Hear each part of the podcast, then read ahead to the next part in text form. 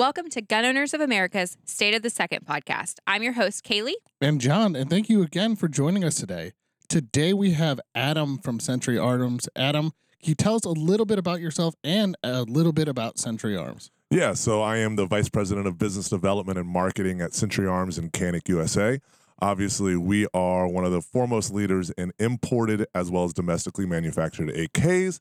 And then on the Canik side, obviously, been bringing in some fantastic pistols, superior as we like to call them, since 2012, developing into what is now a U.S. manufactured facility that's about to open in West Palm Beach, Florida. Excited to be here, excited to support GOA and talk about just kind of what's going on in our industry, what's going on in the state of America today, and maybe throw in a couple stingers about Century Arms and Canik along the way. First and foremost, you know, I appreciate you coming. Canik has come a long way. You guys are coming out with a ton of new stuff everything that's coming out from Canik is just gold. Um, so on the policy side, let's kind of talk about what it looks like for you as an importer because you're importing a lot of this stuff in. What is the biggest impact on you guys as an importer? Man, you were just ripping the band-aid off right out the gate. Right huh? Just diving into it. I guess this is going to be a six-minute long podcast, and I've got four minutes to answer all these questions.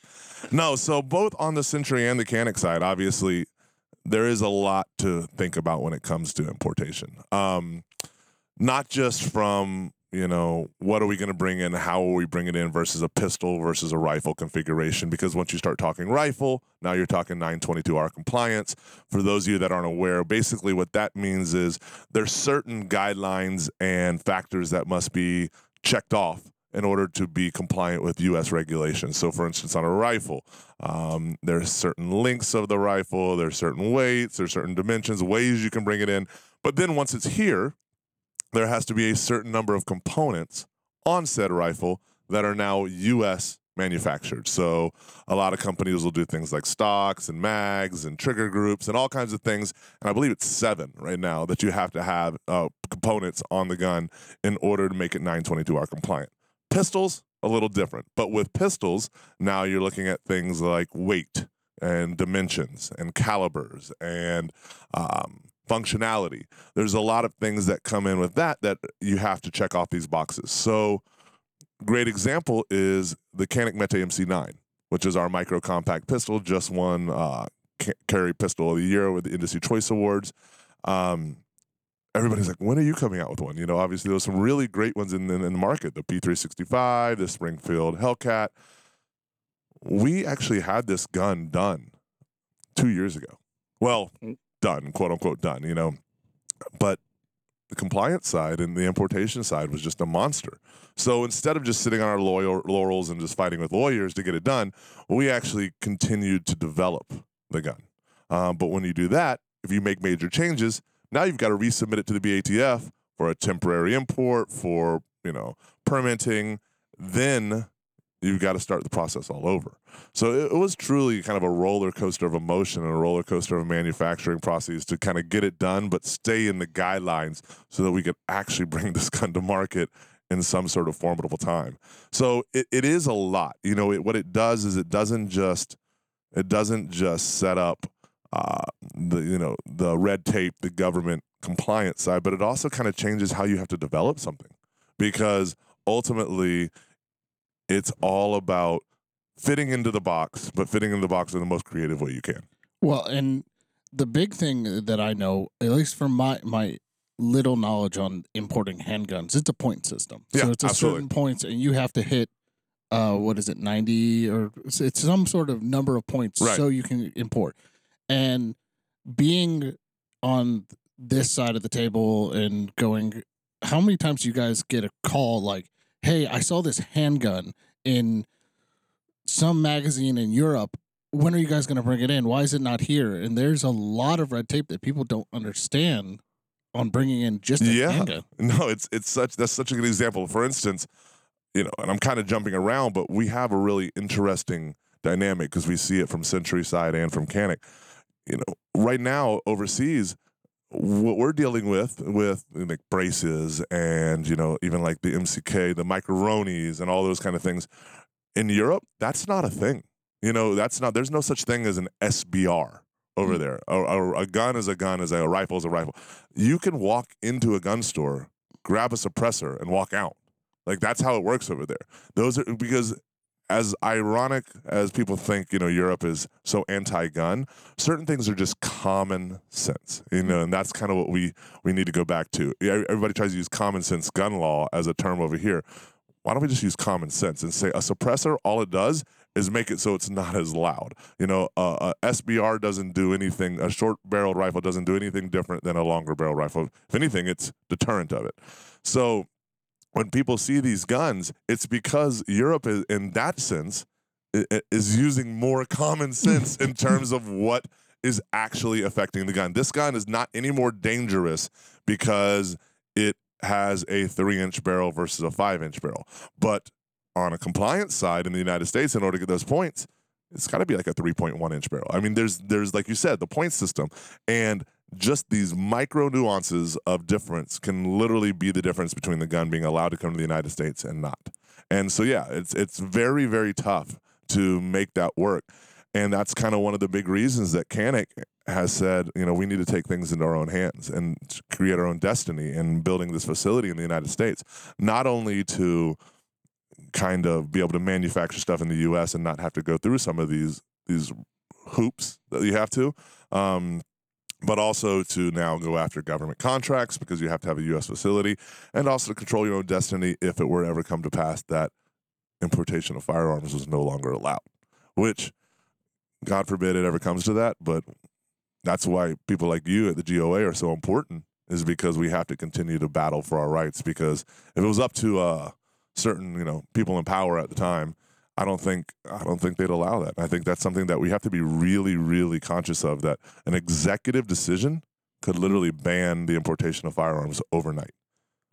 Yeah, I mean that's a it's a really good point, and we GOA has been traditionally very active in in kind of all all aspects. You know, we have lobbyists that are in Washington D.C. We have a very active grassroots. We have legal cases we have state directors and regional directors. So at any level where where tyranny is happening, we can can, can combat it. Um, but with the NFA and and all of these these gun laws that are on the books and that are attempted every year, it really puts a damper on the industry. Mm-hmm. But um, beyond the industry, it it inhibits citizens from being able to exercise their Second Amendment right. Right. And um, so people call us crazy when we work to get um, legislation introduced like the Shall Not Be Infringed Act. Because they're like, oh, it'll never pass. It'll never pass. Well, one, never say never in American politics, period. Um, but two, it's getting people on the record supporting your mm. Second Amendment rights. Because yeah. if we don't do anything offensively, if we don't change the conversation, if we don't introduce the legislation, then we are giving up ground um, and so it's so important that we have people on record introducing these legislation and and work with our members to show them that it's popular. Um, and it kind of goes back to GOA's definition of a gun rights activist. And it's someone who takes personal responsibility, not only in the use of their firearms, but in the defense of their right to own them. That is what GOA is about, period. And um, I think it has a massive in- impact on on companies like yours. Well, yeah, it's what we were talking about at, at dinner last night. It's the silent majority finally having the gall to say enough's enough. You know, I mean, it's we were joking about the song that just came on there. What is the Rich Men North of Richmond? Yeah. You know, it it's there's an evident reason that that song billboarded or uh, started on the charts at number one. You know, mm-hmm. first time it's ever happened. A non-signed guy is the number one song in the country right out the gate. And I think that's what it is is people are tired of seeing people that don't actually represent the opinions of their constituents going out there and making decisions for them. And like you said, so when GOA says, "Hey, this might not have the weight to pull all the way through," we're going to hold people accountable. We're going to make your representative declare on this issue. He's mm. going to have to make a decision. He's going to have to, you know, get off the pot essentially you know yeah. like here you're gonna have to say something so we know where you stand when you're standing in front of all your peers in terms of congressmen and senators and then also when you're standing in front of all your constituents later you have to answer for how you voted on this and i think that's a really beautiful thing and i think it's important a level of accountability mm-hmm. regardless of how far you think it's going to go to continuously bringing up these these factors and these uh, decisions that are important ultimately to the silent majority. Even people that don't maybe have quite the passion that the, the three of us in this room have about firearms, you know, mm-hmm. they still, I think a lot of them still, I know a lot of them still believe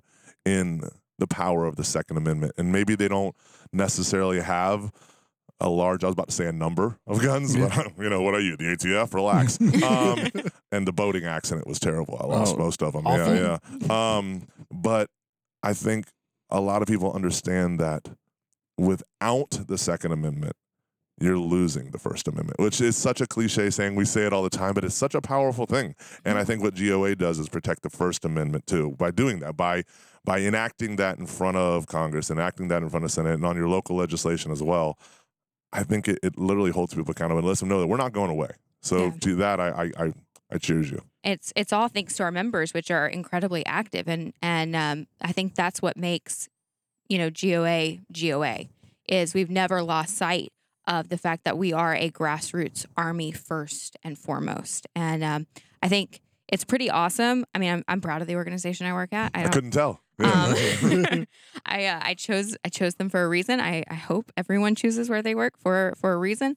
Um, but you know we're we're founded in, in 1976. Like we're we're not the new kids on the block. This isn't your first rodeo, um, right? Yeah. yeah. Um, and in all of that time, we've never compromised on the Second Amendment and you and you can't compromise on the second amendment because ultimately your rights are constitutionally protected not government granted and in, mm-hmm. it's it's so important that we remind people of that that they understand that they have a second amendment right and it's their choice whether they exercise it or not but it's their right and um, so i just think it's really really important to kind of remind people of that that when you give up something yeah you might not care about it now or you may even disagree with it, but that's yours that you're giving up. Right. Well, you said it best. It, you know, people with a stroke of a pen can get rid of stuff. And we saw that, what, two years ago, year ago with the Russian ammo ban? I mean, that impacted you guys probably more than anybody else. And then also on the Russian gun ban, too. You know, that those two strokes of pen just impacted the industry bigger than what most people think. Yeah, and I can speak on that if you'd like me to. Yeah. So obviously, I mean, we never held it behind uh, closed doors that Red Army Standard, which is one of our brands, you know, and it's our ammo manufacturer or ammo brand. Uh, a lot of that ammo was imported from Russia. I mean, it was even it was even kind of held in the d- packaging design. There was the hammer and sickle hmm. on the star and all. And when all this started, um, before even really a lot of the information came out and you know we're not going to dive this isn't a political podcast. We're not going to dive into who's done right and who's done wrong. But what we did recognize is that a lot of people were losing their lives that didn't need to. And and it was ridiculous. So we made a decision as a company that we were going to uh, cut ties even before you know uh, it was official official that we had to, but we were, we were going to kind of move in a different direction or start looking to, for other options uh, in terms of what we could do with our ammo sourcing. And then we were also going to kind of rebrand the packaging a little bit. So we, we thought the Red Army Standard brand, you know, a name is only as powerful as you give it. So we were like, this isn't giving homage to Russia, but it is it is our brand that we've worked very hard, and a lot of people's livelihoods are attached to this brand. But what we are going to do is we remove the hammer and sickle from the star. Um, and if you see any new packaging out there, you'll notice that. Um, there may be some still circulating out there, and if so, buy it because 762 by 39, which I'll get to in a second, is getting very hard to get. But we we said, all right, we're going to move away from that. But the reality with Russia and ammo, especially on like the com bloc styles that you know 7.62 by 54R, 545, 7.62 by 39, is people don't realize like 80 percent of that ammo came out of Russia. So all of a sudden, 7.62 by 39, the cheap, fun AK ammo that everybody, you know, it was 17 cents a round to go plink, you know, started creeping, creeping, and now it's 40 plus cents a round. So, you know, there's a lot of companies right now, some really good ammo manufacturers in the US, uh, so from the big ones down to some smaller startups that are looking to kind of invest in 762 by 39. But an ammo line is not an easy thing to do. So that, like you said, that the stri- swipe of that pin drastically affected what is significant calibers and then obviously a whole whole gambit of firearms in this country, uh, the vi- the viability of it, you know, and that's not going away anytime soon. So, you know, people that were very much AK lovers and things like that are now can they afford to even if they can find the ammo. So yeah, I mean, one swipe of a pin can you might not see it that day, but very quickly you're going to see the ripple effect of it that turns into a wave. This episode of State of the Second is brought to you by Fort Scott Munitions. Their patented tumble upon impact technology makes them a leader in the ammunition world. Visit them at fortscottmunitions.com.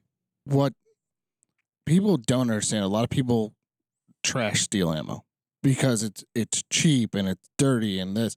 What people don't understand is the price of steel ammo also helps keep the price of brass ammo. It holds it down. in check, yeah. Because yeah. if it goes too high, if, if all of a sudden brass is crazy high, people start buying steel, and then they're like, "Well, crap, we still got to sell the brass." So now, yeah, that's a great analogy.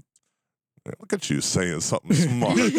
Our little buddy's growing up so fast. Look at that. Um, no, because I, I saw it on the ammo side when I was working in ammo. It was you know, once that steel started to dry up, you see the price. And again, the price of steel went up because we were in unspoken times where the market was just hot. But the price of steel went up. Now that there's nothing to keep the price of brass in check, and we're seeing now that the the consumer is controlling that price, the price is starting to drop drastically compared to last year and the right. year previously. But without having that, you know, the threshold to get into, and we'll, we'll go off a nine millimeter for example. You could get a box of steel case nine mil for six, seven dollars a box, and you get into shooting pretty cheaply. And brass was still at like twelve, thirteen dollars a box. Right now, there's nothing to keep that in check. So now we're seeing that the price of brass went skyrocketing, uh, rocketing, and now we're seeing it slightly come down. But without having these uh, checks and balances in the industry with the the cheaper stuff we're now creating a threshold where people have to pay more. We're you know all these new shooters coming in, there the ammo is just more and more expensive, and that is a consumable product that you cannot replace yeah. pretty quickly. You know, I think it's important too. Uh, we, we we are calling it cheap, and and in a sense, it is cheap in comparison to the definition, not only in terms of what it costs, but then also sometimes the production. But steel case ammo, as long as it's a reliable company, is not bad. No, you know, I mean, it's really not and and ultimately I am of the belief that what you go to the range with and you're just if you're practicing just hey I just want to shoot for fun I want to take people out there I want to you know I want to go have a little shooting competition with my friends or I ultimately want to put a thousand rounds down range today and just enjoy myself there's nothing wrong with shooting steel cased ammo other than you just know you're gonna have to clean your gun a little more thorough that night because it's gonna be gooky. But there's nothing wrong with that. Now, what I'm if I'm training, I'm gonna train with something that's gonna be as similar to what I'd actually have to use in a situation where I would need it, you know, just so that repeatability is there and that familiarity. And ultimately, what I'm gonna have in my firearms that are gonna be at the house that I'm gonna depend on in a one shot opportunity. This is I get one chance to defend myself, one chance to know that my firearm functions properly, one chance to know that the ammo is dependent and is going to do what it needs to do. That's going to be a different conversation. But just to go out there and have a great time with with ammo, steel case is probably what I'm going to pick 90% of the time because half the people I'm bringing out there, they don't even know the mm-hmm. difference. And they're not going to know the difference and 80% of the time I don't know the difference. So I'm just going to shoot it and have a good time and save some money.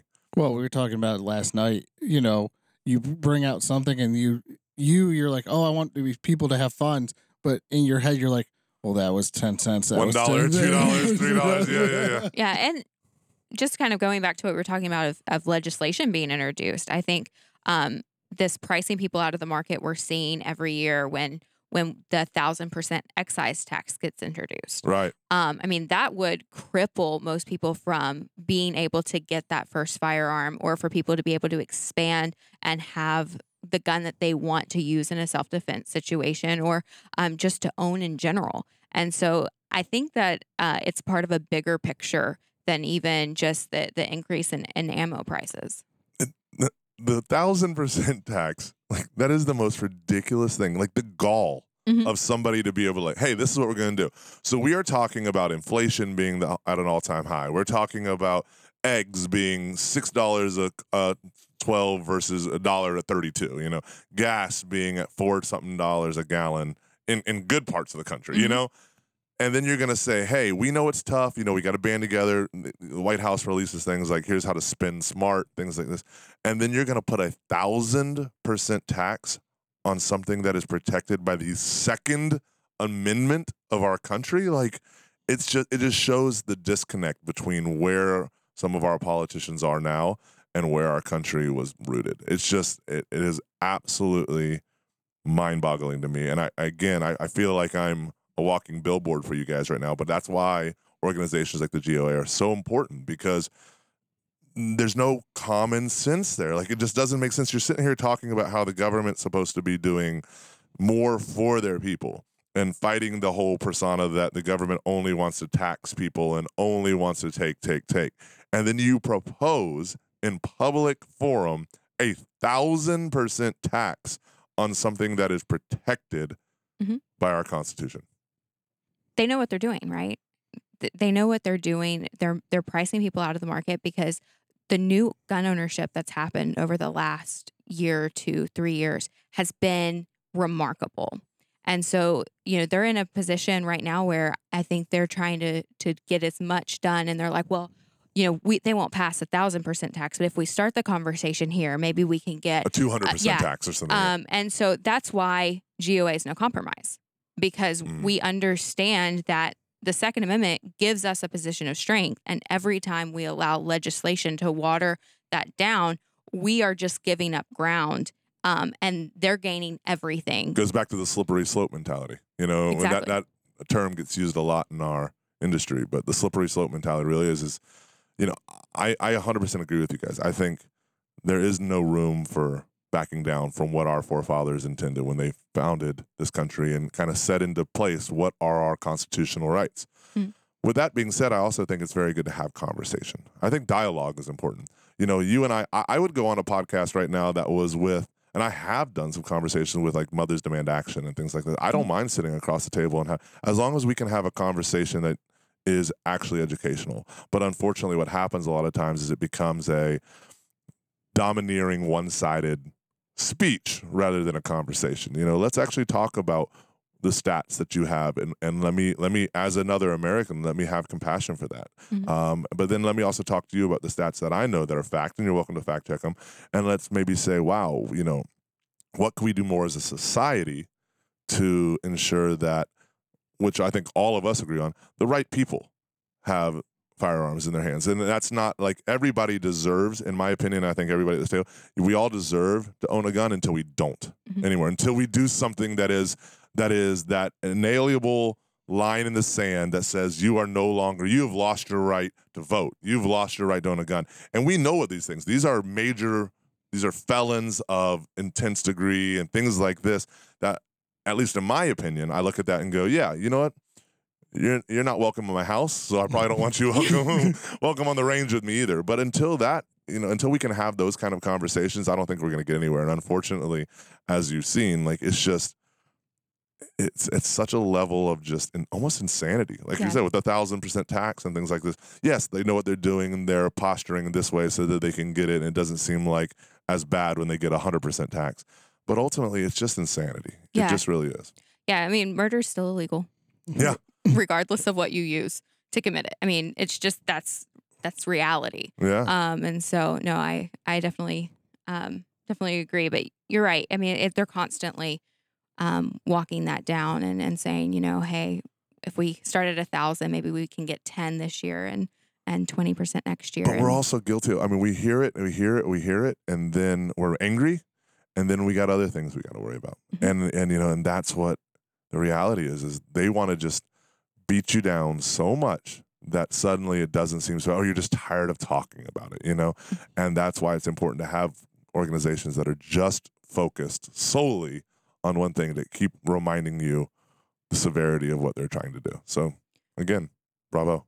Yeah, I think that um, it kind of the barrier to entry to get politically involved sometimes seems higher than it is, and they they want it to. Right. Um, you know, the reality is is someone can go on our website right now. Like 25 and- bucks, right? Well, yeah, 25 bucks to be a member, but even if you want to just email your representative on a gun bill, it takes about 45 seconds to fill out the form and then you have made your voice known.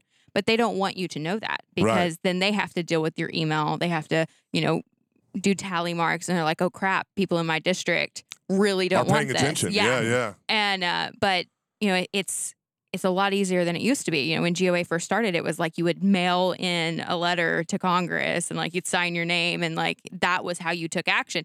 Email, I mean, we're kind of uh, very luxury now. We Like- streamlined the process. Yeah, yeah, yeah. like give me like one less than one minute and and you can take action on something. Um, and sometimes people still feel like, wow, that's a lot of time. Well, I also think, I, I, you know, it's a lot of time. When we are just, we are. I call it the goldfish mentality now. You know, we, uh, we, we don't. You know, the power of things like, and definitely the generation behind me, but the power of TikTok and all this stuff is just really taken people's attention to anything longer than ten seconds and, Mhm. and made it seem so exhausting. But I think more than just the fact that it is, um, you know, time consuming, as you want to call it, which isn't, but that's how they feel. You know, I just don't have time to do that. Is it's like, you know, I used to be when I was in marketing outside of the firearms industry. Do you remember like uh, they would have the boxes at the front of a restaurant? You could drop your business card in yeah. it, and it Mhm. was somebody's going to win a cruise, and I would never do it. And and we would do these at our our places, and we'd have we'd have it there for a month, and there'd be six people in a month that put their card in there or or filled out it. And the reason is is the same reason I never did it because I would say, "Oh, I never win something like that. I never win something like that. Or this can't be. It's too good to be true. Or this can't be real. Or it's got to be a scam." Mm. And the reality is, it wasn't. But we all felt that way, or we felt we didn't have the luck, or we didn't have the voice to be heard, so we just didn't even bother. And I think that's where a lot of people feel. They feel like even if I write this email, nobody's going to read it Mhm. or it's going to fall on deaf ears. But I think what's so powerful about what you guys do is there is power in numbers.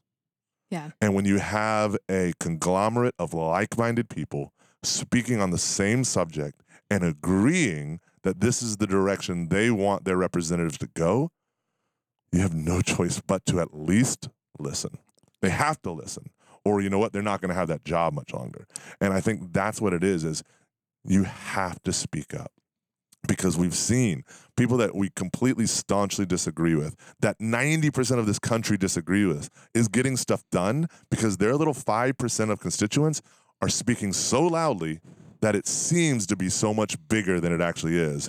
And people are like well we got to do something. We got to do something because everybody mm-hmm. wants this. But the reality is only 5% if even want that but because they're the only ones talking and they're talking so damn loudly that we're getting stuff done. So imagine if 95% of people said just all in accord no and they just said it they didn't scream it they didn't tear buildings down they just said no and they said it together and they said it in a normal calm voice how loud and deafening that would be Mhm. and i think that's where we have to get as a country Yeah. Well, we were talking. Kailey and I were talking at one point, and you you brought up that goldfish mentality.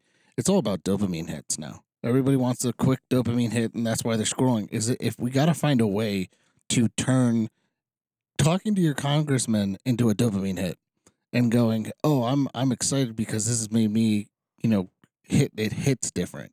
And hitting a target at 500 yards that's a dopamine hit Yeah, for oh, me yeah. you know a that's a dopamine hit for me. So yeah but like going like you're saying it's well i think that's when you actually see the needle move. Yeah. but you're not going to see the needle move unless we actually try and that's where i think i'm guilty of it you know I, like you said the 45 second thing that's why i got all defensive on it because you're Mm. right though i mean it is and i think we are maybe not with the geo or maybe not with politically um, focused firearms legislation for like, like people like the GOA, but anything, you know, whether it be a, you know, we complain about the service at a restaurant and they say, you know, at the end you get a take this survey in 45 seconds. But we're like, oh, that's stupid. I'm not doing that. I don't have time for that. But maybe if you did, maybe the next time you went into that restaurant, it wouldn't be so crappy, Yeah. you know? And, and it's just a reality. We all feel like we don't have enough time to give our feedback, but then we complain when nothing changes. no, you're 100 percent right on that. Yeah. Yeah, I um I think the the key is understanding how powerful a movement can be. So um you know, we've been fighting the lead ammo ban on public land. This is not a new fight. It's No. it's been years and years and years. Um, but the comment period just closed, and uh, it was something like ninety percent or over ninety percent came from GOA members. Wow. Wow. That's because we we do have an active base, but our our base is only so strong, and that's why it's so critical that more people join. It's so critical that more people get involved, and that you kind of take a moment and look at yourself in the mirror and say, okay, well, you know, is this an issue that's going to affect me? Maybe it is, maybe it isn't. Um, is this something that's going to affect what I want to see overall happen? And and maybe you go and you you send, spend your 45 seconds and then now all of a sudden you've joined and then when the comment period closes, you sit back and go, wow, we made a difference here. Yeah. Um, absolutely. and so um, I, I think that that's so important is that we we give recognition where recognition is due, and and that's a huge um, victory. Whether it ends up, um, you know, we're in a tough situation with the executive branch, so who knows if they'll take our comments seriously. But it's very clear where the people who who responded, who were the squeaky wheel, stand, um, and and I think that all of our members can be very proud of that fact. Yeah, I mean, like I said, if if you don't do something, do you really have a right to complain? You know? Well, I'm I in this room probably one of the most affected people about it because in Arizona we don't have a lot of public ranges or it, it is you go out to the desert, you find a spot. It's all government owned land, BLM land. Sounds like a Mm. giant public range to me, Yeah. boy. Well, that's what it is. And recently, uh, one of the spots that we we normally go to has been shut down because of the concern of lead. And it, it it's some old law in Arizona because the it's a technically a cow watering hole, which it's not. There's no water. I There's don't no get, cows, there are there's no water. There's Yeah, no yeah. water, but they they put up the sign that we're no longer allowed to shoot there, and I'm like, well, the next spot's 45 minutes the other direction, or I got to drive another 20 minutes into the desert to go to another secluded spot, which is a safe place to shoot. And it's, it gets annoying. And now, you know, I'm putting in going, hey, let's, uh, why did we change? Why can't we change this? This needs to be, why did you change this in the first place? Let's change it back to an enjoyable recreation spot for everybody. Because the reality is, the people that are actually taking the time to go out there and shoot, like you said, I think one of the keys, the key things you said there was a safe space to shoot. And we're not talking about a safe space like a emotional, you know, pillow room. We're talking about a safe space. We, we we recognize this as hey, I can shoot responsibly. I understand the four the four guidelines of uh, you know shooting responsibly. I've assessed the situation, and it's a great place that I can do this. That I can take others and train them in the proper way to do things, and without risking myself or anybody else.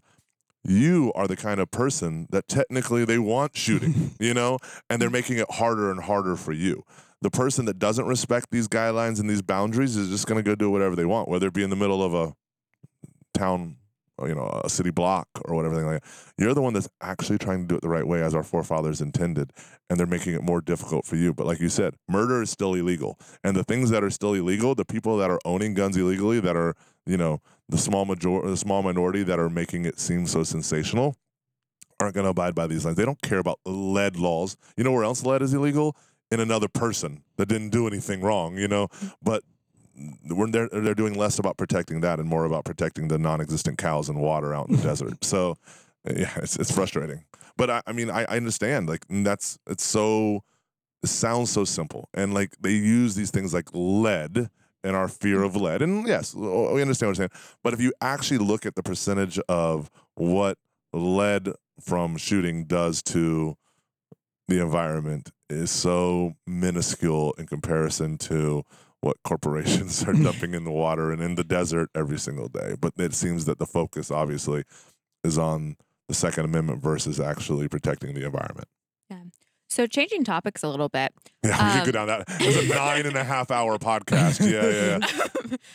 um, so let's talk about first time gun ownership the increases that we're seeing there, how's that affecting business and how are you guys going after that market and, Yeah. and educating people? So, especially on the Canik side, you know, um, that has been where we've seen the biggest influence. I think we saw, we were talking last night, the, the numbers that are actually finally coming out of new gun owners over the last couple of years is staggering. It's like 9 million. It was crazy, crazy. And uh, like you were saying, that's what actually has these politicians, the more they talk about it, the more they try to regulate it, people are like, you know what? Suddenly, I'm off the fence in terms, Yeah. and I'm actually going to get this. It's Americans don't like being told what they can't have, you know. Um, and for Canik, what we did is we created a firearm that's reliable, that has built a fan base, and not only a fan base, but um, ambassadors of our brand can put the confidence in referring that to somebody else. I think everybody over the last couple of years that's been in in the firearms world, whether it's working in it or just been you know the neighborhood guy for it for years, started getting crazy amounts of phone calls when everything started hitting the fan about three and a half years ago. Hey, can I get a gun? Hey, what gun should I get? Hey, do you have any ammo I could buy? All these kind of questions started coming up from people that at the barbecue six months before that were looking at you like you were the crazy person because you owned a gun, Mhm. not because you were carrying a gun, not just you owned a gun, and now all of a sudden they're they're asking. So what we found is that with Canik building products that were reliable, that came with all the products you need to not only take that gun home that day, but then utilize it from, you know, our guns come with holsters, they come with extra mags, they come with back straps that three different sizes so that you can, you know, really customize the fit in your hand to what's appropriate from you, small, medium, and large. They're ambidextrous, they're co-witness, they, you know, all the things that really are the I like this, but I wish it had this. We've allowed it to be customizable. So we were able to do all that and then do it at a price that we kind of consider our wow factor. You know, mm-hmm. it's people, wow, I get all this for what?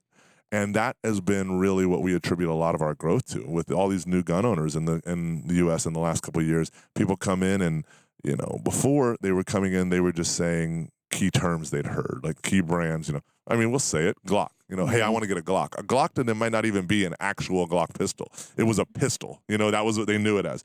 So now they're coming in, they're saying, hey, what's available? Tell me about this. And it used to be, you know, you had the guys behind the counter that were they were like one of three brands and they were brand loyals. They were a Glock guy. They were a SIG guy. You know, that was kind of how they did. But now we've got guys that are saying, hey, like, what are you looking for? Okay. Well, what are you looking to spend? Okay. And have you heard of Canik? And let me tell you why. And this and this. And now you got people that aren't just selling it because it's uh, the, the terrible word we hate is cheap, but now it's a good price for a great gun, a superior gun, if you will. and and that's where I think we've seen the biggest growth. And we've seen these people that are just starting in the industry or just starting in our community, and their first gun is a Canik. And you know how it is. This industry and this this community is contagious. And the energy and, and the support from other people in this industry is so beautiful and such a uh, uh, embracing community that it's hard once you get in it to not just dive in completely. You know, Yeah. you get one gun and then all of a sudden you've got six, and you're like, they're they're multiplying. You know, and we the idea that their first gun and that they're going to be a Canik loyalist out the gate is something that we we do not take for granted, and it's been beautiful for us, and it's we're growing leaps and bounds every day, and it's just it's such a fun ride to be a part of. Well, we've seen a complete culture shift from in, in from behind the counter. Okay, behind the counter, it used to be like you said, it was you were a Sig guy, you were a Glock guy, you were a, a Springfield guy. Now you have the people who are educated, and I Mm, think yeah. the industry wide, we have been very good at now educating the guys behind the counter to go, hey, there's more options. There's options out there, and that they can start pushing the you know Canik. Because when I started behind the counter, it was I'm gonna date myself. It was like 2013, and Canik was kind of the new kid on the block Yeah. right around then. yeah, it just really hit in Yeah. 2012. So Yeah. Yeah. And it was kind of like, you guys really need to look at this thing. And the reliability was there, the price point was there. It hit everything out of the box. And the the uh misnomer or the the pushing on Turkish made guns have changed. It was like Turkey was the place you got cheap shotguns from. yeah, Now it's hey, they make really well built, well, you know, you think and we were talking about this last night. When you think of Turkey, you think of some guy in a hut with a file, Mhm. hand filing the gun.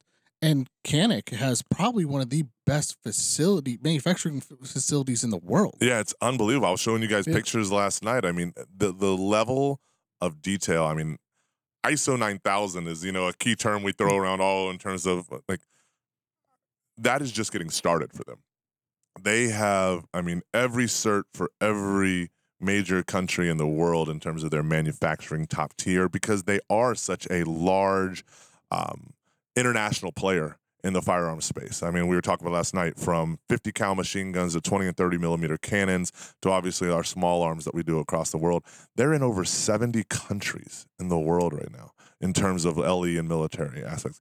And the level of accountability when you start talking at military levels, especially for, you know, NATO countries and first world like major power players, the level of reliability, dependability, and accuracy in terms of repeatability in your manufacturing processes is something that there is no um, tolerance for for deviation. So Canik has really stepped up and, and, and invested a huge amount of their earnings into growing the business from a manufacturing side.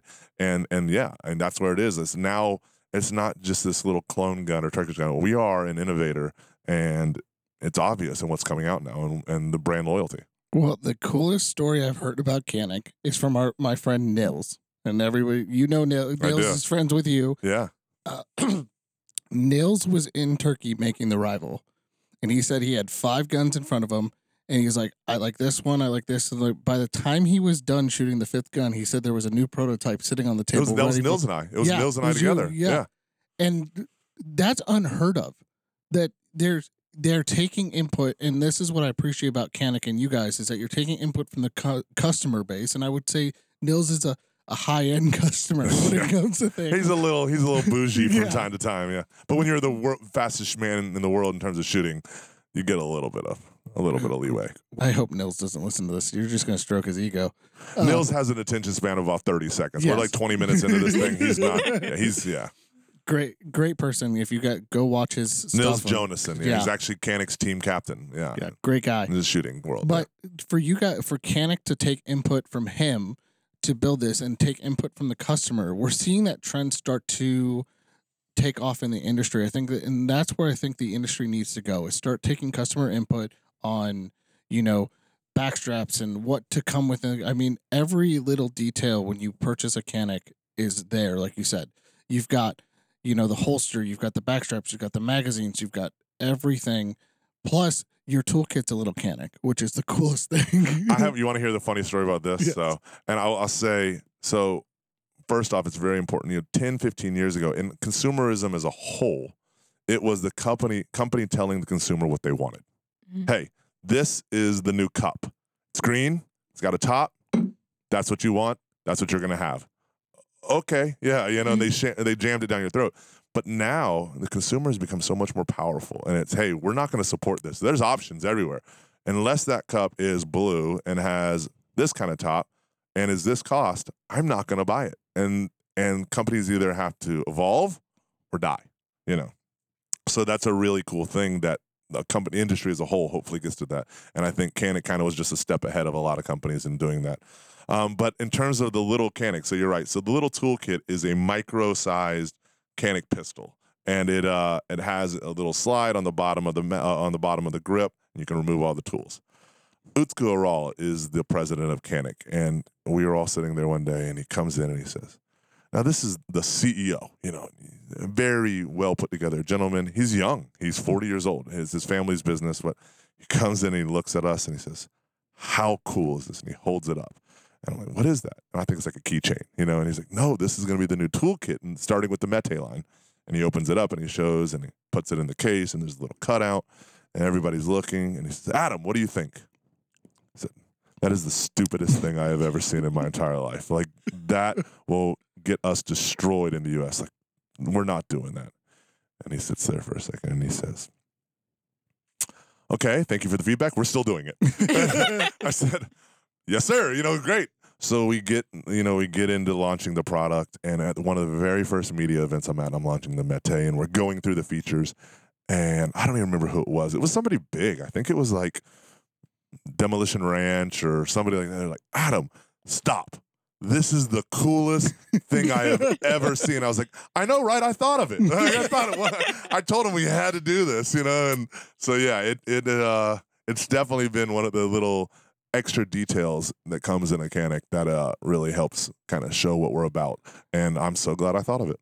Yeah, no, Yeah. I'm glad too. You know, the coolest piece of Canik swag I have is the USB drive Canik. Another one, I was like, these are so stupid. And they were like, well, we're doing them. I was like, tag gummit.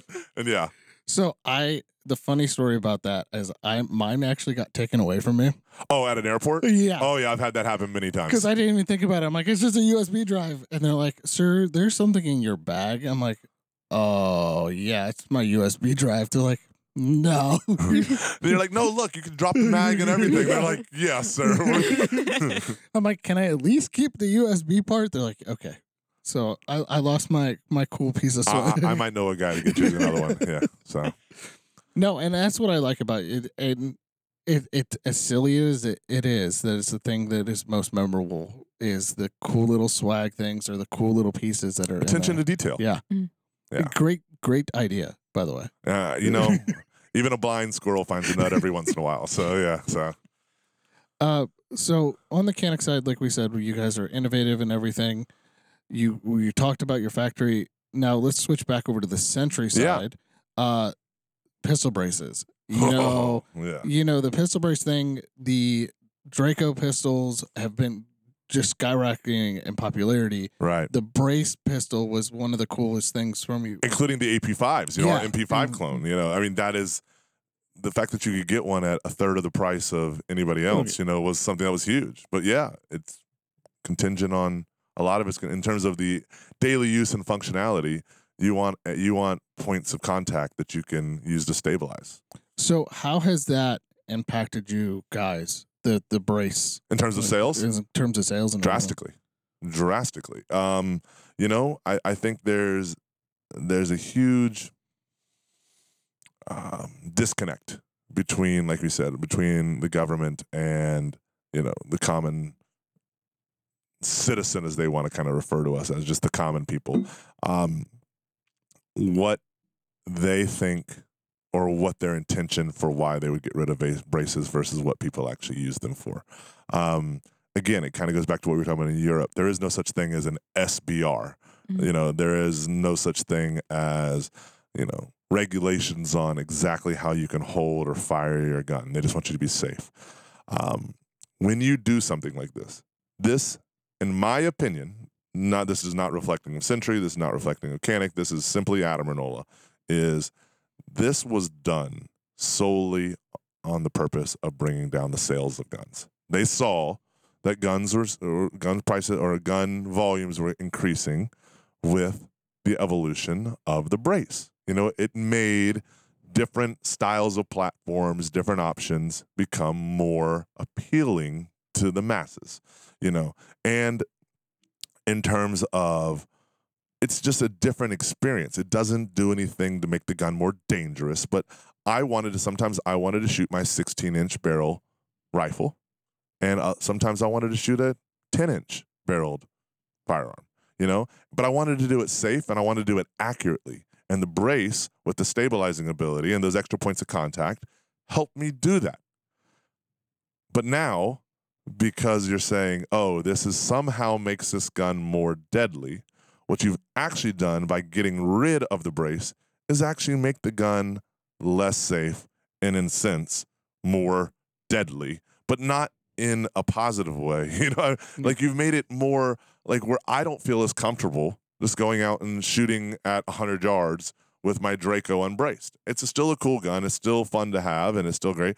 But I there's a lot more controlled environment I could put myself in with a stabilizing brace. So I think this is a strategic move just to bring down gun sales. And they they nailed it. You know, that's why it's important to fight this. Well, Yeah. you, well, you brought up the points of contact, and the AP5 was is probably one of the coolest what we would call now backpack guns. Yeah. it's a, is a carry because a lot of states they're they're it's a concealed pistol permit. Mm-hmm. You can only carry a pistol, and having the ability to have essentially a full size Platform. rifle platform Yeah, yeah, platform. in in a in a small configuration where you could keep in a bag. In a pistol caliber. Yeah, in a pistol caliber was great. And now, you know, not having that extra point of contact, that that kind of pulls that away from that kind of idea of having that as a as a quote unquote backpack or truck gun. Yeah. Yeah, and and it's just it's silly. It's silly. What you're doing is people were able to be safer, more controlled, and accurate with this, and and now you're saying it's, but it didn't increase the velocity. It didn't make it shoot faster. Yeah. It didn't do any of these things that are the narrative of what is dangerous about guns. Yeah, it's it's ATF's war on plastic.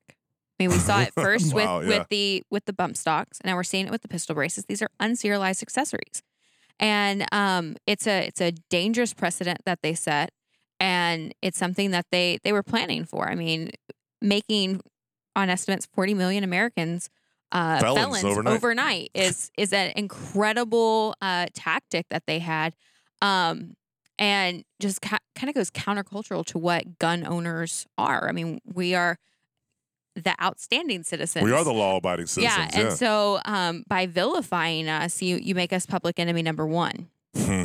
and and that's an important aspect when we when we dissect issues like this to to really understand is it was a it was a rogue agency that wants to destroy your natural right. And uh, and they've been very very effective at this and and thankfully we're we're fighting these in the courts and and uh, we've been able to get a preliminary injunction but yeah so where are is, we with that? Because actually you know you hear so many different kind of things. Can you give us a little insight in terms of as of now, I don't know what you can and can't say, but as of now, kind of what does it look like? You know, you hear about you know companies like the FPC having some wins on things like uh, Maxim Defense. You mm-hmm. know, the, is that what is the, what is the actual reality of where we kind of stand as a country and where the, this kind of this actual whole process stands? Yeah, so uh, I'm not a lawyer. Right. And uh, so I want to preference that. Solid disclaimer. like, um, so, um, you know, our, our legal team is, is phenomenal. Right. And uh, we have um, a preliminary injunction in our case. Um, we also have submitted um, amicus briefs on some of the other cases as well, just trying to bolster this, right? Like, this is a, an important issue. And so um, we are fortifying the attacks as much as possible. Right. Um, courts take a long time. Yeah. This is why being involved in the legislative processes and, and submitting comments to the ATF and, and all of those things that sound trivial um, become so important. And so, um, you know, GOA members are are covered under the preliminary injunction. Um, and what exactly does that mean, if you don't mind me asking? I know without you're yeah. not a lawyer. Again, so, disclaimer again, so, but yeah. So on our website there is a statement, and I highly recommend that everyone read that statement. Where on the website is um, it? You should be able to just search it. I think it's one of the pinned okay. pinned one in our in our news. Um, and so. Um, I'm going to try not to to butcher it, but essentially, um, if you are GOA member at the time of the ruling, you are are covered and you can you can own own this until it kind of figures out in the wow. court. That's um, such a huge Yes. So we statement asked, of what you guys have done. Wow. Yeah. So we we asked for a nationwide injunction. We didn't just go in and say, hey, like we we're fighting for just our members. Like we're fighting for the Second Amendment mm-hmm. as a mm-hmm. whole. Um, but the judge was able to to issue um, for our membership, and so we're, we take that and and the process continues. The question is, how long does it take? Yeah. And then is this something which I believe everyone kind of assumes that the Supreme Court is going to be the ultimate decider on this yeah. issue. They're not going to let um, it go until it gets to that level. But yeah, um, but it's it's a long process. I mean, um, there are still bump stock cases working their yeah. way through the courts. I mean, this is this is not a you know it's over in five minutes sort of fight. And the reality of the bump stock one, like you said, is even if it comes back, they killed that brand. They mm-hmm. killed that wave. Like, okay, so in a year from now, they say, all right, everything's fine. Sorry about the bump stock thing. Like, you're all good to go again. That wave is passed. Yeah. That ship has sailed. Yeah, so well, some people have, but they put a lot of companies out of business. They put a lot of people out of jobs. And they, like you said, made a lot of people felons mm-hmm. that weren't overnight. And there's no coming back from that. And yeah. that's that's the intention. Well, you know? do you remember? I think it was 2021 when there was a call, there was a call between the industry and ATF about pistol braces, Mhm. and they go, "How much business is this really going to? How much business is going to impact if we do the ruling?" And they figured it was like a billion dollar part of the industry. I think it's I think it's more than that. But I remember I was on that call. Yeah. Yeah. You remember and Mhm. there's so many I mean, I don't know about you guys, but I know of manufacturers who have boxes and boxes of braces sitting in their facility that they can't do anything with until this gets figured out.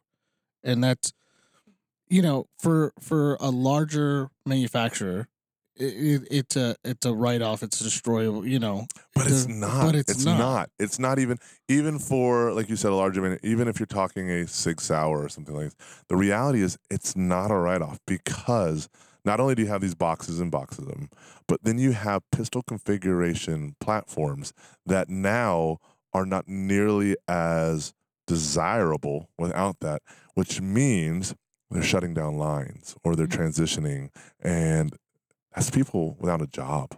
I mean, and you're talking right now with with inflation being the way it is and and and the market and people worried and and the brace rules then you're seeing people lose their jobs in our industry every single day by like 10%, 15% of entire companies being kind of downsized. And it's not because we're, you know, greedy trying to protect the bottom line. It's like simply the business isn't there. And it's and it's an intentional strike, like you said. Uh, and it's they're like, "All right, we can't go after the serialized item. So Mhm. what can we do?" And they found something, you know? And that's why they attack mag capacity. That's why they attack things like that. I mean, it's it's asinine, but it's it's an effective approach they're doing. It's the same thing, like you said, with the thousand percent tax, and then saying, "All right, well, we're, well, well, we'll get a twenty percent tax eventually, then, Mhm. and it won't seem that big of a deal." But they're finding ways around to ultimately, and, and you know, it'd be like, "Oh, "Oh, we don't want people driving cars anymore, so we're going to make it hard to get tires." You know, without the tire, you can have the car, but it's not going to run. Yeah. and that's what they're doing. Well, you you talked about it. It took so the the micro compact took two years of development. You've had it for two years. It Mhm. takes development. You're developing probably at the time before this. You were probably developing or looking at a couple different options to import that money into the development, and now you have to pivot the entire design Oh, of yeah. that. I mean, what what is the impact on on a manufacturer on that side when you have to pivot an entire line from going, okay, we're going to bring this cool thing to market, and now I have to pivot to make it not as cool. Just to fit in the box. Yes. Yeah, I mean, exactly. I mean, anytime there's money spent that you're not going to see a return on, ultimately is going to be a ripple effect on the business, and that, and uh, unfortunately, a lot of times where that comes into play, because you know, uh, I was talking, to, I was talking to the guy from Forge Relations. You know, obviously we're here and they're doing a great job of hosting us. Um, but I was talking to Will, and he said, you know, when we get more business is when we can hire more people, and when we can hire more people, we can do more of a scope of work. But the reality is, a lot of these companies, even you know some of the really big ones, they still work hand to mouth. So when when there's more business, there's more employees. When there's less business, there has to be less employees. And some of the really cool companies that that uh, you know we're all big fans of are much more direct than that. They are literally, we got a contract for 100 guns. All right, we need three guys to help us build these. You know, like they're very boutique, very, very intricate.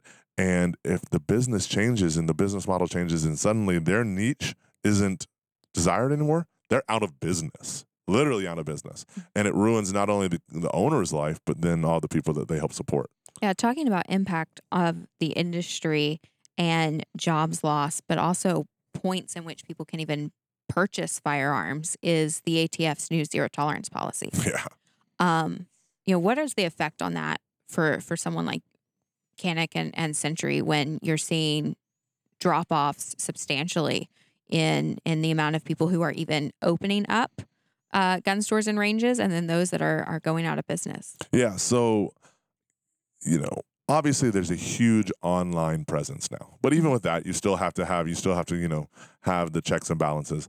But in my opinion, I think in the firearm space more than most spaces in the in this world today, brick and mortar, Uh, you know, having a building, having that place to go in to pick it up, fill, have the fit and feel of the of the firearm. Talk to somebody, like you said. Now that the dynamic of who is on the other side of that counter has changed, and these people are not only educated and passionate, but they understand the power of what they do and it, they are that's why i like to call the guys behind the counter are ambassadors now and really mm-hmm. in my opinion they really are. I stopped by the palmetto state armory the, the store here in town in myrtle beach that they just opened uh, a couple days ago or a couple months ago and i was talking to the guys. They didn't know who i was. I was walking around just kind of listening to what they were saying and and these guys like the passion that they were talking to people now was so powerful. And it wasn't, you know, it used to be the, you know, if you went in and said, "Hey, so what kind of clip does this take?" oh, you were mm-hmm. you were ruined. You know what I mean? But now it's well, actually, you know, sir. So this takes a nine millimeter, and we, we we refer to it as a magazine. And if you want, I can explain the difference between a clip and a mag. Blah blah blah blah. This is the proper way to hold it. Would you like? I can actually we have one on the range right now. Like we can go over there and we can put five rounds through it. The attention to detail, the attention to nurturing the consumer because mm. there are so many new gun owners. And I think it's gone as the good old days or the good old boy system of you're an idiot if you don't know as much as I do, to now people realizing how important it is to build and grow our community with these 9 million new members and continuing to grow. That if they're going to continuously make it harder and harder, listen, I am a staunch believer, again, this is just Adam talking, that there should be a level of compliance. Not compliance in terms of yes yes master i'll do what you say but in terms of these are the guidelines and regulations you need to follow to be a safe and proper ffl mm-hmm. this is that's just the way it is because because sloppy gun ownership sloppy ffl ownership is a danger to our country is a danger to our community and we all need to hold each other accountable for doing things the right way. But to say all right it goes from how it has worked for so long and common sense all right, have a have have uh, a, a, proper ledger of what you have in the store. Make sure you are selling to the right people. You know these kind of basic things. To so staunchly ridiculous that it literally makes it either impossible for a new company to come into existence or nearly impossible to stay in business. Mm. Is like you said, it's another strategic play to slowly downsize what we do as a community and for us, understanding as Canik Century the importance of brick and mortar, it's a very scary thing because you're losing that community. You're losing that point of contact. Not everybody wants to go onto Reddit and find out what their best gun for them is. And even if they read 50 different things on it, it's not going to actually be accurate. They need to go in, be able to feel it, be able to understand, and have somebody like you, John, talk across the counter about why this is important and why. All right, these are the four things you you know, your pinky's shorter than most people's, and this is why it's going to be important to have, you know, a pinky rest on your gun. Or hey, listen, you're you're left-handed, so yeah, this gun is ambidextrous, and it's going to be really important for that. But in a situation where you can't use your left hand, this is what you should do with your right hand to be able to understand these. Those things are important, and mm. and if you don't have somebody sitting in front of you, a lot of people can't learn like that. And I think that's intentional to kind of shrink the size of the community. Yeah, well, that's one of our current lawsuits that we're working on is the zero tolerance policy because um, it's very important that we not only have more gun stores and, and ranges, but even more importantly, are the ranges and where people can go and, and have yeah. that diversity of training. Um, and I think that there's this like idea that the anti gun left has that says, you know, oh, well, these, these people are, are armed and dangerous mm. just because you purchase a firearm. And it's like, no, I think everyone who understands that like you're responsible for every action of your firearm. Um, and so you you get training and then you go back and you get more training and and generally like it's it becomes a passion and then you want to learn under this person and that person and and yeah. you're watching and you're taking in content you know on on YouTube or on Rumble or whatever platform is your your preference um, but generally you start consuming it more and you you find you know new techniques and things that you you really push for yeah. well we really went from the uh, and again i applaud the guys behind the counter but we went from the hey it shoots nine mil you should buy this to hey here's the features here's the advantage here's the benefit of those features and that's where we've shifted because it wasn't like that it was no. it, if, if you you and i are about you're a little older than I am, but it was. Relax. Hey, relax. Just, I, I'll relax. But it used to be like you'd go to the gun store, and there'd be like four guys hanging out in the corner around the coffee pot, and they live there, Mhm. and they and we're changing the little bit of that feel from yeah, there's still that that group of people who live there by the coffee pot and are always there talking and stuff like that. But now it's, they're more approachable, they're more easier to talk to, and we're seeing a shift where if you want the good old boy society, it's in the forums on Facebook and stuff. And if you want the, you know, the experience, the gun store, the brick and mortar experience has really leaps and bounds over than what it used to be. yeah. the happiest day of my life. No, I'm not kidding. Uh, just kidding there. Um, no, but one of the the happiest or the proudest moments for me as like a, a gun owner is when I walked into the store and wasn't immediately shown a pink, purple, or blue gun. Or I was like, oh wow, this is nice. Like, because when when I started out as a That's gun I had already owner, bought it. when I started out as a gun owner, if you were a female, like you were you were the muddy girl. shown Here's your muddy girl Yeah. gun. Yeah, you remember Yeah. those? And that was like the thing. Yeah. Yeah, you that was your option. That was like you could be like, "Oh, can I see that?" and then they, they would show it to you. I mean, they, they wanted ultimately the, the sell, but like women were very pigeonholed into like Mhm. you you must want a glittery, what do you like, mean? You don't really want like bright. a, a leopard print J Well, frame? first off, first off, I don't know if you guys remember when we did the Miami Days and the Miami my- Nights Caniks, Mhm. and that was the fastest selling gun we've ever had in the history of Canik. We Really? sold there was 6,100 of those guns made, 3,050 of the white and 3,050 of the black. The Miami Days and Miami Nights. We sold all 6,100 of them in like two hours. wow. They And looked amazing. Yeah. I remember when we were making that, I was like, oh God, here we go. This is gonna go one of two ways, you know. and luckily it went away that we wanted it to. But yeah, but but you're right. And I think that's important because, like you said, females were so, oh, okay, we'll get you a gun, little lady, Mhm. but this is what it's gonna be. To now it's all right, you're a part of the community. Yeah. But I also think it's now the reason, in my opinion, that like the Miami Days and Miami Nights were so successful is no longer is the community just like, and, and don't get me wrong, I love them, but no longer is the community just the 1911 FUD with you know that's you know this is one two world wars and this is how it is and it's Yeah. got to have wood grips and it's got to be this and it's got to be a GI and that's it. It's about having personality. Mhm. And it's okay. If you want, you know what? I think one of the coolest things is when somebody pulls out a flashy gun on the range. It's not like flashy all comped out, but like something like a Miami Days. And then they're hitting steel at 100 yards with a hand with a nine millimeter pistol. And you're like, that's pretty badass. You know, Yeah. like you're like, that's really cool.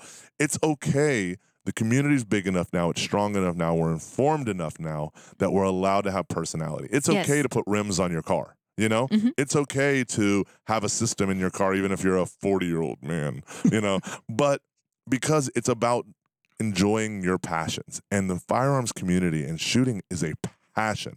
Yeah. It's an inalienable right, but it's also fun, man. It's Mhm. so much fun and it's such a community.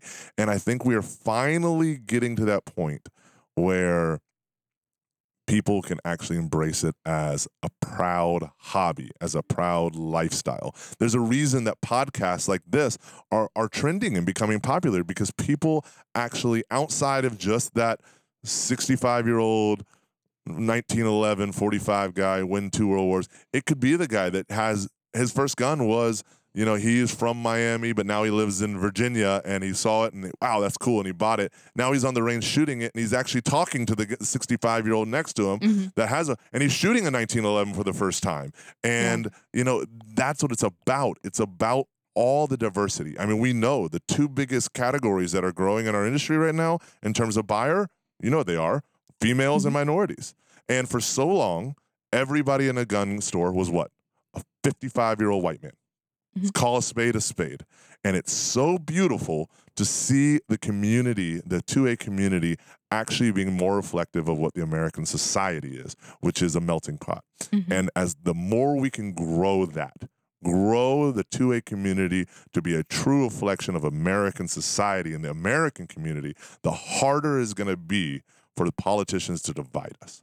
Because we know what they use to divide us in this country. They use fear tactics with things like disease. They use religion and they use racism and sexism and and bundle it all into this ball called politics. And that's what they'll do to divide the 2A community from the rest of the US community. But if the 2A community is the melting pot that is our country as a whole, good luck. Yeah. Good freaking luck. No, I think that's absolutely right. What is now that we kind of covered all that? What new is coming from you guys? Like you guys have been innovative, cool stuff. The rival, the rival S. I mean, I want everything that you have, and I just need to find the funds. So the whole desire of the product is the easy part. It's, it's, the, it's the whole paying for it that's the difficult part. Yeah, uh, there's been times where I've literally had negative paychecks. So I get it. So yeah, um, you know, so there's some really really cool stuff in the works. Um, a lot of it's going to be debuting end of this year, or there's always this big event first month of the year. Um, in Vegas, where we all end up around some circle, uh, little structure, and have too many libations, and yeah, and then talk about guns during the day, shot show. So we'll definitely debut with more detail there, but. I don't know. I'll give you a couple tidbits. So, for instance, on the Century side, um, we're working very diligently right now to um, bring back some um, highly demanded products of the past, um, to include maybe some um, different versions of roller delay blowback firearms in different calibers. Um, you know, specifically 308 and 556. There's some opportunities to do that. There, we're working on some projects in that same scope. Uh, as we were talking, the AP5 is something that um, was received in huge fanfare over the last couple years, and we worked very, very hard with our MKE facility in Turkey to um, bring in as many of those as we could at a, at a price that the average American could afford. And that kind of changed in terms of the demand for that, but also the feasibility of it with this brace ban. So we said, well, what's the issue? They said, 16 inch barrel. okay, so if it's a 16 inch barrel, it can be a rifle, hmm, a little more difficult as we talked about what it means for 922R compliance, things like that. But let's just say working on solving that solution. And hopefully that stays as a very powerful SKU for us in the future once GOA helps knock down that brace ban. But that's something right now that we want to be able to still provide the American citizen with an option that they don't have to jump through 20 hoops to own and shoot it in a way that they're comfortable with. Mm-hmm. So we're working on a perhaps a rifle configuration of some sort there. Um, on the Canik side, uh, we have some really, really cool partnerships coming out and some iterations of some existing. So the MC9, obviously our micro compact carry gun, has just come out gangbusters. I mean, we can't make enough, and that's a good problem to have. But we know, you know, for so long it was a race to make the smallest gun possible. And that's kind of where we all got with that MC9, with that Hellcat, with that Springfield. Um, but then now we found that thin gun with the capacity. Now people are like, all right, but I want it to be not only my everyday carry, but something that's very, very comfortable. And I know kind of that that middle ground where that could be. So we're going to be coming out with some iterations of the MC9 that are a little more um, friendly for different sizes and preferences of people. So there will be uh, three iterations of that that'll be coming out that'll add um, a little more customization in terms of what you're looking for. Maybe a higher capacity, maybe a little longer slide, maybe in barrel, maybe, but still with that thin, you know, profile that allows for the concealability and the the lack of printing when you're carrying. So we're gonna have some really cool options of that. And then, and I have to be very careful how I word this one, but judging him, he's already told the world. So um, we have officially inked and are working on a very big, big project. You know, we uh, it's been a war to get it done. It's been a, but we've been in combat for quite some time for this. Um, we're going to be releasing a very special project with Taran Butler and the TTI crew. So that would you say you've mastered it? You know, it's uh Son of a gun. uh, yeah, so we are very excited about that. It's in its final stages. I'm actually going to meet with those guys in a couple weeks, and yeah, it's just going to be a uh, very exciting project, and it's going to be the first of its kind that this com- this industry's ever seen in terms of offerings versus cost. So yeah, so we're really excited about that. You're actually this podcast is the very first time I've ever actually spoken publicly on it. So um, yeah, it's very exciting. We kind of did a Taran said hello at the booth at NRA and was you know waving around, but we didn't really explain why. But yeah, so here we go. Yeah, it was. Uh, I'm really excited for you guys about that. Um, we've talked about it in depth between yeah. the two of us, and I'm, I am. I think you guys are going to kill that. It's going to be knocked out of the park. Now, what I need you guys to do is come up with a name for that longer grip micro compact because there's not a name for it because it's not a micro compact. I, and I've been arguing with this no, with people. Yeah. It's not a micro compact. It, there needs to be a name because it's not a compact. Mm. It's not a micro compact. What is it? There's no like. Well, we we have a name. You have we a do, name. We do. Okay. Because, but you know, it's interesting because when we went and actually went out to get the trademark the term MC9, there is actually we were surprised there is a couple other MC things and stuff. But remember when and and the reason I speak so candidly, a lot of rule marketing 101 is you don't mention other brands' names. Right. Mm. But I don't mind for like things like SIG and Springfield. What they did for the industry with those EDCs in terms of the micro compact category was revolutionary, mm-hmm. especially SIG with that, you know, the P365. It was a very big deal, and it was a very good gun that they created. Um, but they didn't even know what they were starting. They didn't even know what they didn't know, you know, and that's why Canik has had the opportunity to grow because that we built off of a really good. We said, "Wow, they're doing something really good." But what does it need? It needs to be able to be optics ready out the gate with the base model. It needs to be able to co-witness. It needs to have a higher capacity. It needs of this. It needs of that. We were able to build off of that because they kind of started that game. When they started that game, and then the Hellcat came out, there was no such thing as a micro compact category. Mm-hmm. So that became a name. It became a category after. You know what I mean? Right. And then that's why we were able to get MC9 because they didn't even think to trademark that. What is an MC? And that was, I would love to know who kind of really pinned that term. But that's what we're looking to do with Canik is now be the forefront that then we're behind the eight ball in terms of our marketing later because we created something we didn't even know how special it was going to be and then others follow us and that's that's in my opinion while we all want to be the biggest and the baddest and the best without each other, we're in trouble. Oh, yeah. You know, yeah. I mean, that's where we are. As an industry, we need SIG Sauer, we need Springfield, we need Glock, we need Canik, we need Ruger, we need Walther. We need them all because the more power we have in numbers, just as you said, we need the members of GOA to speak up. We need the people that aren't members yet to speak up because power is in numbers and innovation comes with challenge. You know, the, the old term, you know, rising tide Mm-hmm. lifts all ships. So when uh, one of us as an industry leader, a company, comes out with something new and the community embraces it, what that does is it makes all the others say, all right, we got to get on board. And then what it does is it ultimately creates better product, which keeps our gun community as a whole safer and more responsible and ultimately and, and I say this term very, very strategically. There's nothing wrong with the term deadly. You know, when when I need to be, I will be.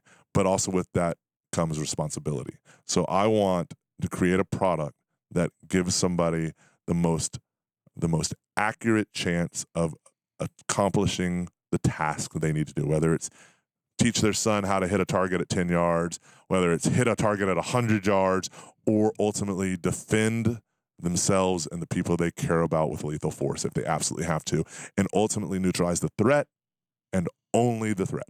You mm-hmm. know, and that's and, and we can we can beat around the bush as much as we want, but the reality is that a, a firearm is a great equalizer, and we know a lot of times the only thing that stops a bad guy with a gun is a good guy with a gun. And you know what? You want them to have the best damn product they can possibly have that fits them to the best of their needs, that allows them to have, you know, the element of surprise by concealed carry if they want, allows them to have the most accurate shot possible with a stabilizing brace in an AP5 that allows them to train at, at, you know and be able to afford to train and that allows them not to be vilified if they have something like a piece of plastic mm-hmm. that suddenly is now making them a felon. We want them to have all of the tools necessary to be the best they can be when they need to be it in whatever situation that may be. And that's kind of where we are as a company. And that's why we support people like the GOA because you guys are fighting on the other side for us so that we can continue our rights. Yes. Do we want to make money? Yes. Do we want to grow our business? Yes. Do we want to employ more people?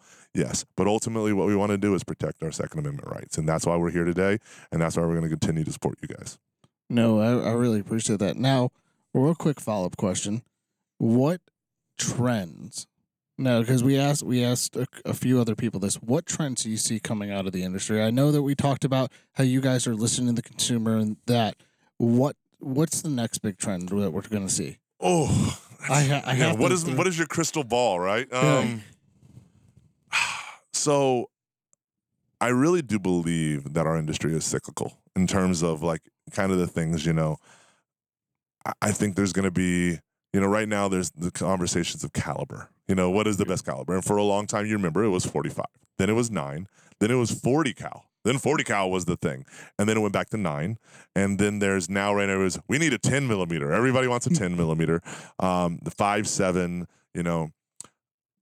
In my opinion, I think the biggest thing right now with ammo being, you know, we're seeing the ups and downs of what ammo is over the last couple of years.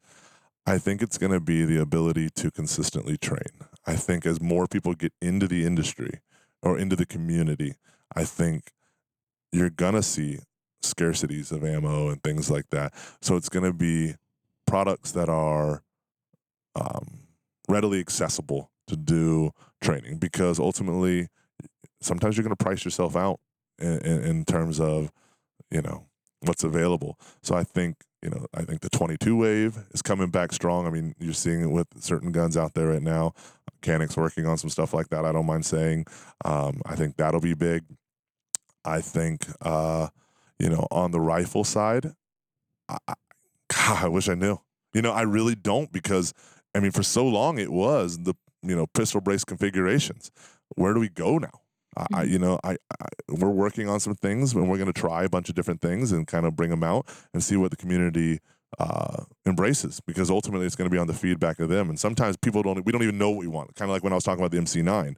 Uh, you know, micro compact. We didn't know what the micro compact was until we said, "Hey, this, oh, this is a micro compact." So I think it's going to be uh, really interesting to see where that comes.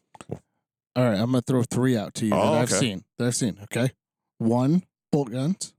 Yeah. Two lever guns, and three polymer switching over to steel. Okay, so I can I can I can answer on all three of those. So bolt guns, I think bolt guns have been out there for a little while, and I think yes, I think you're seeing a resurgence of passion for them, and more specifically, um, the intricacies of like customizing one. I, I, for instance, am working on that, and um, Century maybe working on something really cool for that. Um, that's a little farther, and I would absolutely get mortified if I brought up that anymore. But yeah, there's some really cool stuff there. But I think with that, it's going to be a hybrid of, you know, hunting bolt guns have been around forever. You know, my, right. my 700 that I've had since I was, you know, in my 20s and then you know put a Timney trigger in it you know smoothed out the bolt did all the kind of things that you know as i had a little money made it more of a customizable as opposed to just it was a stock Remington 700 that I put on, but then I put you know the Magpul chassis on it. Now I made it kind of cool.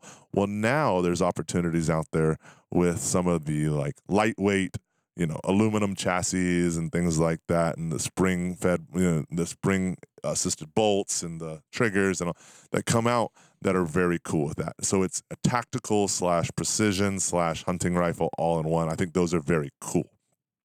The lever action guns are just they've been badass for a while.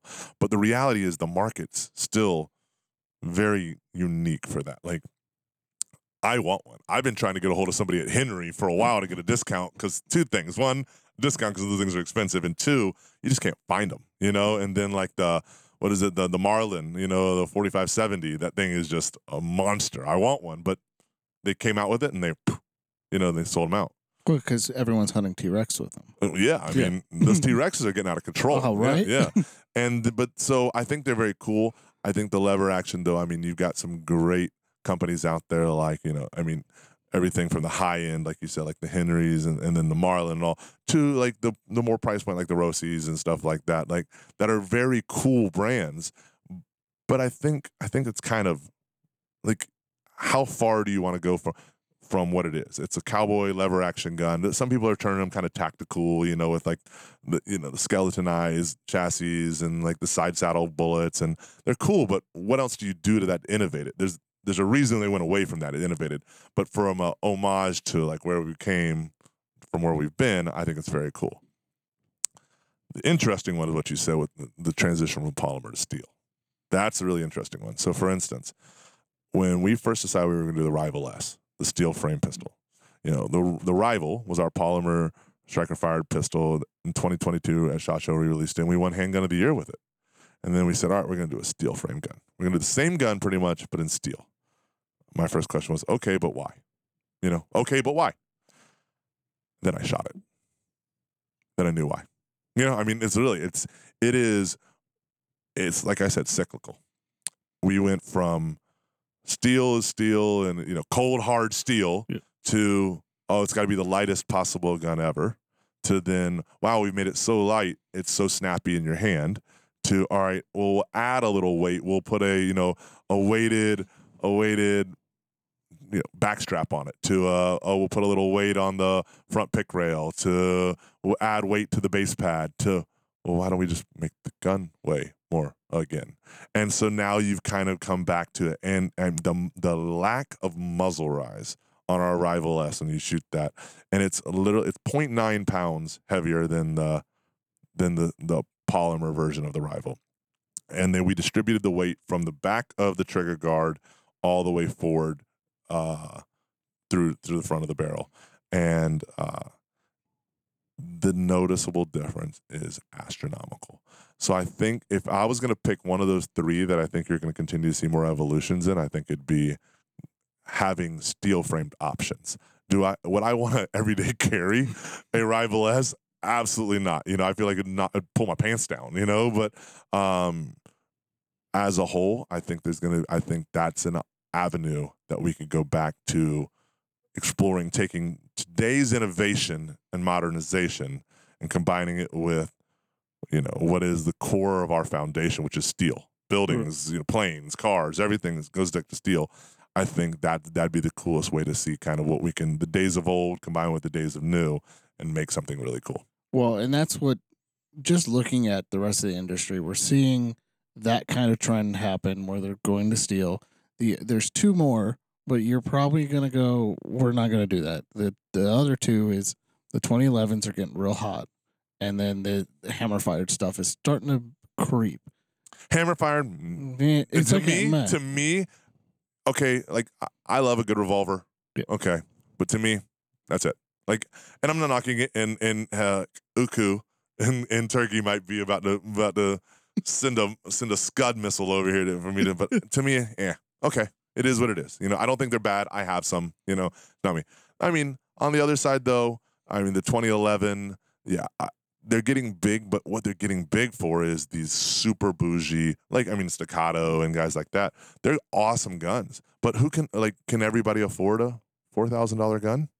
And and honestly, to be the don't get me wrong, if, if I could afford one, I would have one. If they, yeah. so, I'm not knocking that by any means. I think they're awesome, but if it's just a very raw platform, if somebody could come out with one that was kind of entry level in cost, but had say 50% of the features and, and viability that like a staccato does, I think you could have some really cool success with it. But to have it at thirty three thousand dollars, and it's worth that because what the work that's put into it, but it just becomes a lot less approachable for people. So you hear heard it here first. We're trying to get Adam to do. No, Adam will never come and talk to us. I don't know. And here's this. I don't mind saying these are all conversations that we have internally every day, and we're constantly working with partners. One of the things that Century does the strongest is work with industry leaders outside of just our company to help import uh, different products. Yeah. Um, well, I think from the consumer side of things, we're we're thankful for that, right? Um, we want to see the innovation, but we also want to see, um, you know, how we can can grow our our collection because ultimately, um, I jokingly tell people all the time, you know, gun owners are just hoarders that haven't been diagnosed. Um, because I mean, we just have. I feel personally attacked. I mean, I'm, I'm right there Yeah. in the middle of it, but I mean, because we do, we we want we want to train with different things. We want to be able to introduce people into shooting, and and so you have to have different options that are going to fit the the difference. My husband is uh, six three. I'm five foot. Um, we don't shoot the same gun comfortably, Mm-mm. um, and so you gotta have a little have a little wiggle room. Have some Diversity, options. diversity, in your in your portfolio. Yeah. Yes. No, I, I agree. Um, you know, I have one idea I'm going to toss to you. You have the MC. Can you please come out with a MC Hammer style MC? Talk talk to him. Talk to his people. And on that note, On yeah. that note. thanks for coming to Gun Owner America's podcast. Yeah, yeah, yeah. So, um, you know, uh, one of the things we're not afraid to do is push the envelope. So who knows what'll be out there in the future? Like we said, obviously with the Miami Days and Miami Nights and some of the other fun stuff we've done, there's allowed to be humor in this industry. So what makes is what makes life beautiful is you're allowed to laugh, you're allowed to have fun, and as long as you still remember the core fundamentals of keeping yourself safe and keeping others around you safe with a gun, it's okay to laugh. And so yeah, you know what?